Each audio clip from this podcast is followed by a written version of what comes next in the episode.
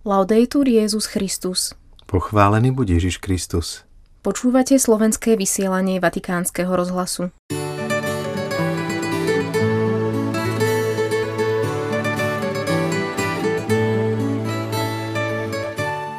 Dnešnú štvrtú cezročnú nedeľu pri hovore pred modlitbou Aniel pána svätý Otec hovoril o mentalite plitvania a vyraďovania. Po aniel pána zazneli viaceré výzvy o modlitbu za pokoj a tiež za nadchádzajúcu apoštolskú cestu do Konžskej demokratickej republiky a Južného Sudánu. Dnes prinášame pravidelnú rubriku Pátra Petra Duvku, tento raz o zasvetenom živote. Príjemný nedeľný podvečer vám z väčšného mesta prajú Beáta Dorková a Martinia Rábek.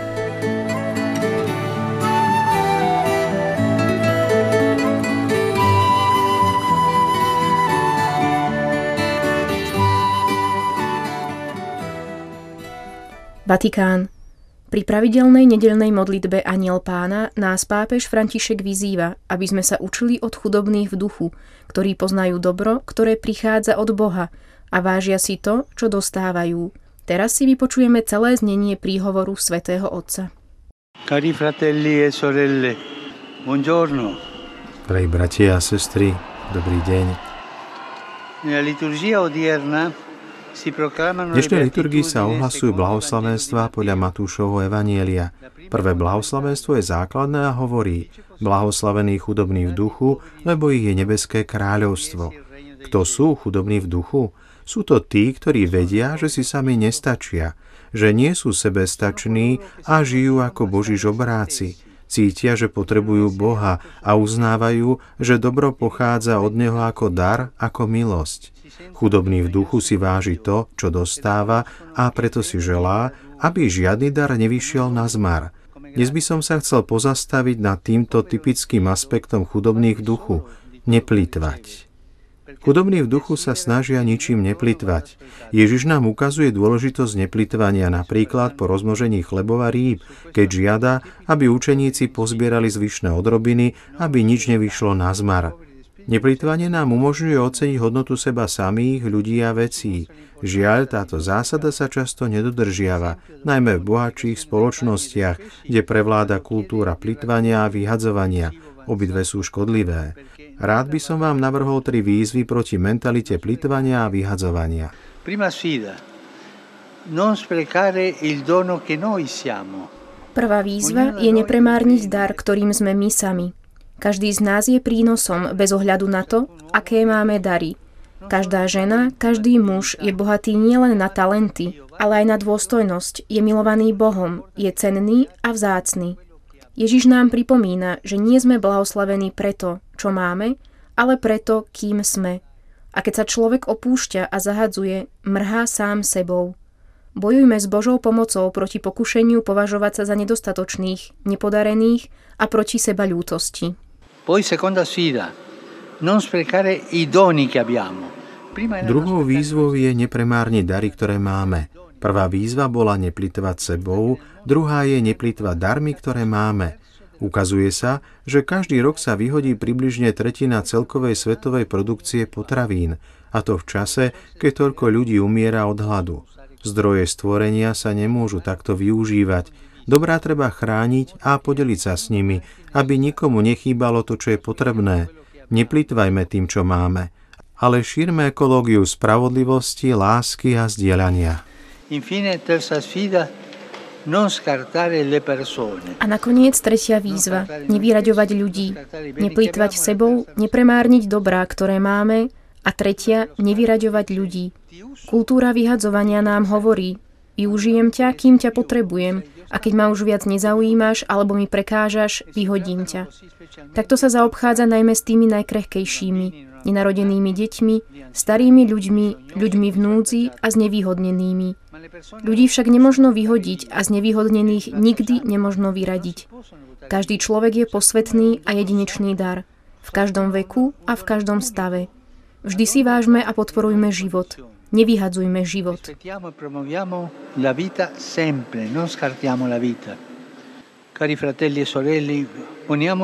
domanda.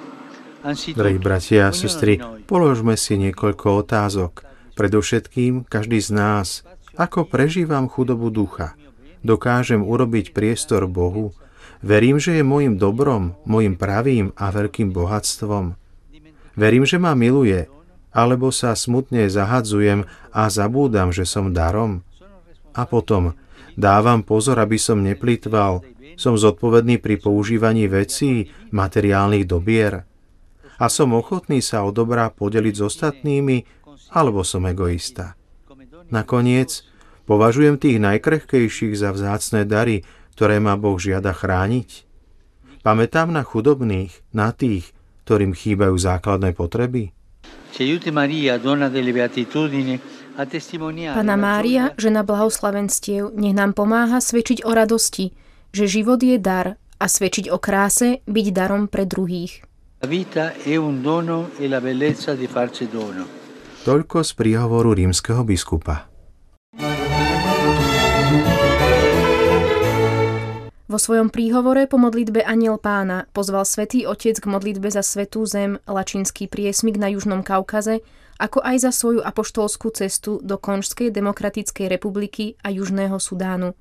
Pápež nezabudol ani na Ukrajinu a vyjadril svoju blízkosť bratom a sestrám trpiacim leprou pri príležitosti 70.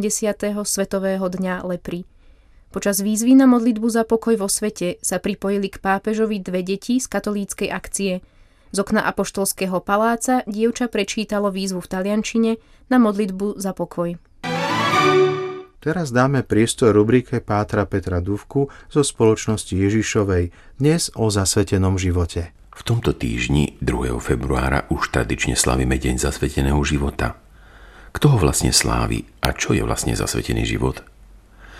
Zasvetený život je povolanie, na ktoré sa vzťahujú Ježišové slová nie vy ste si vyvolili mňa, ale ja som si vyvolil vás. Bežne hovoríme o kresťanskom povolaní, a dokonca výraz povolanie používame i v sekulárnej oblasti. Tu sa okrem vykonávania istej činnosti spája i s myšlienkou akejsi príťažlivosti. Ide o tajomnú motiváciu, ktorá sa spája s vnútornou túžbou venovať sa istej činnosti – v bežnej reči sa hlavne v minulosti používal výraz povolanie v súvislosti so službou lekára či učiteľa, ale dodnes sa viaže na službu kňaza či zasvetenej osoby. I pri povolaní k zasvetenému životu pozorujeme istú vnútornú náklonnosť, príťažlivosť či motiváciu, ktorú však vieme vysvetliť len veľmi obmedzene. Táto náklonnosť či príťažlivosť poukazuje na tajomstvo samotného Boha, ktorý povoláva – Doteraz si pamätám na situáciu, ktorá sa mi stala len niekoľko dní po kňazskej vysviacke. V preplnenom kostole ma v rámci homílie predsedajúci kňaz vyzval, aby som povedal niečo o svojom povolaní.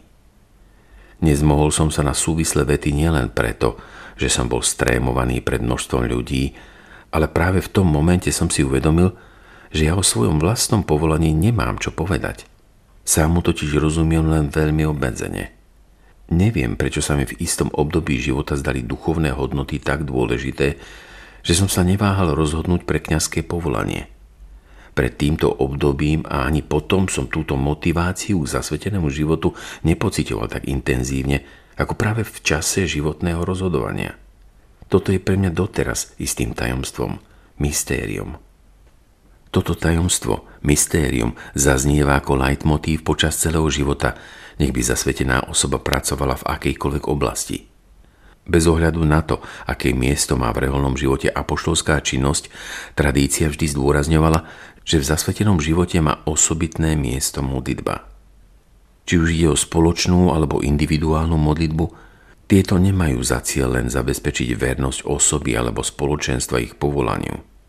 Je to predovšetkým svedectvo o Božej prítomnosti v hĺbke ľudského srdca – v našom svete, poznačenom výkonmi a externou činnosťou, prítomnosť reholníkov upozorňuje na Boží svet, ktorý svätý Augustín opisuje ako svet pokoja, odpočinku a odstupu od zbytočností.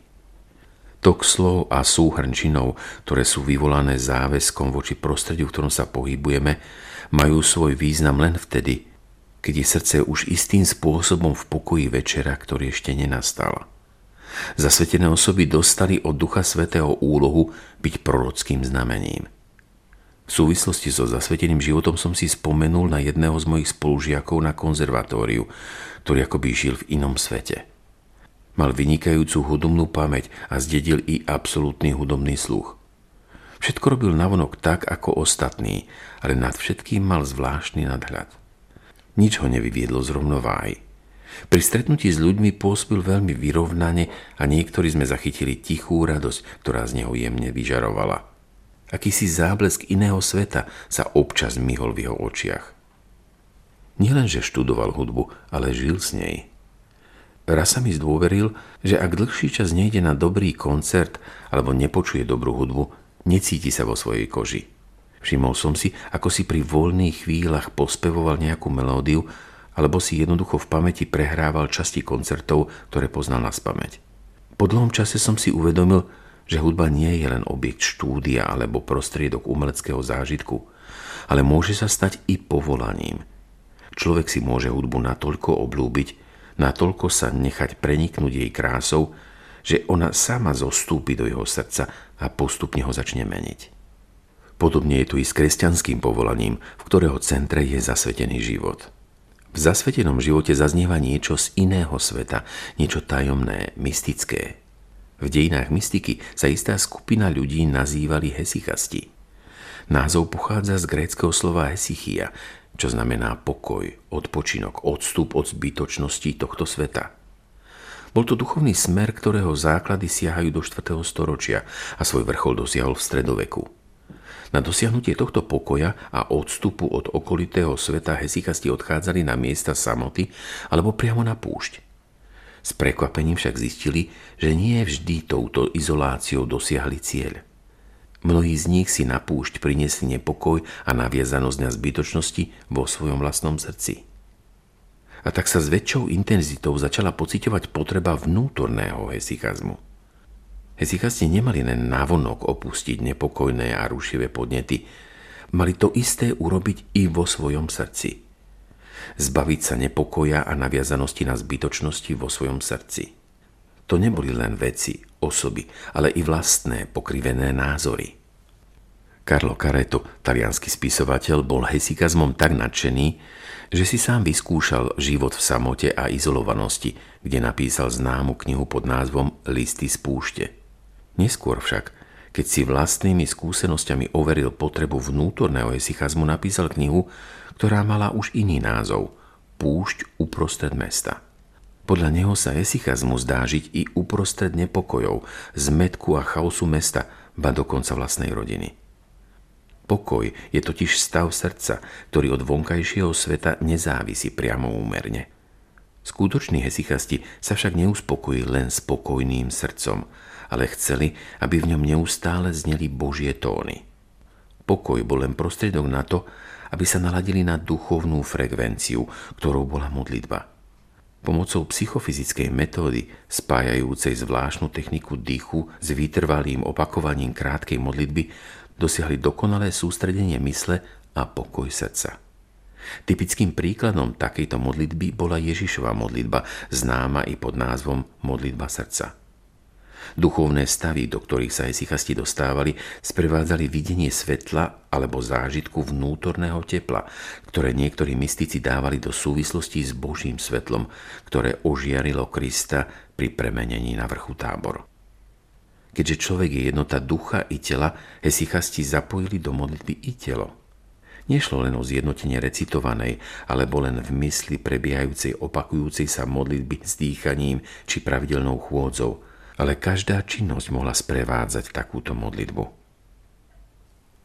Milí priatelia, Deň zasveteného života je dňom i všetkých nás. Kresťanským povolaním, ktoré sme dostali, máme upozorňovať na Boží svet.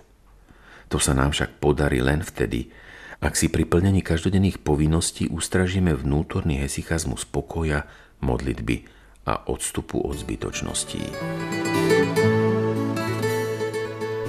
Milí poslucháči, po slovách Pátra Duvku sa už s vami lúčime. Do počutia zajtra. Laudetur Jezus Christus.